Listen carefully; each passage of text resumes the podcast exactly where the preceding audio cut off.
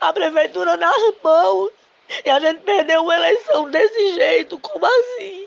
Não existe, não tem condições. Eu não aceito, eu não acredito.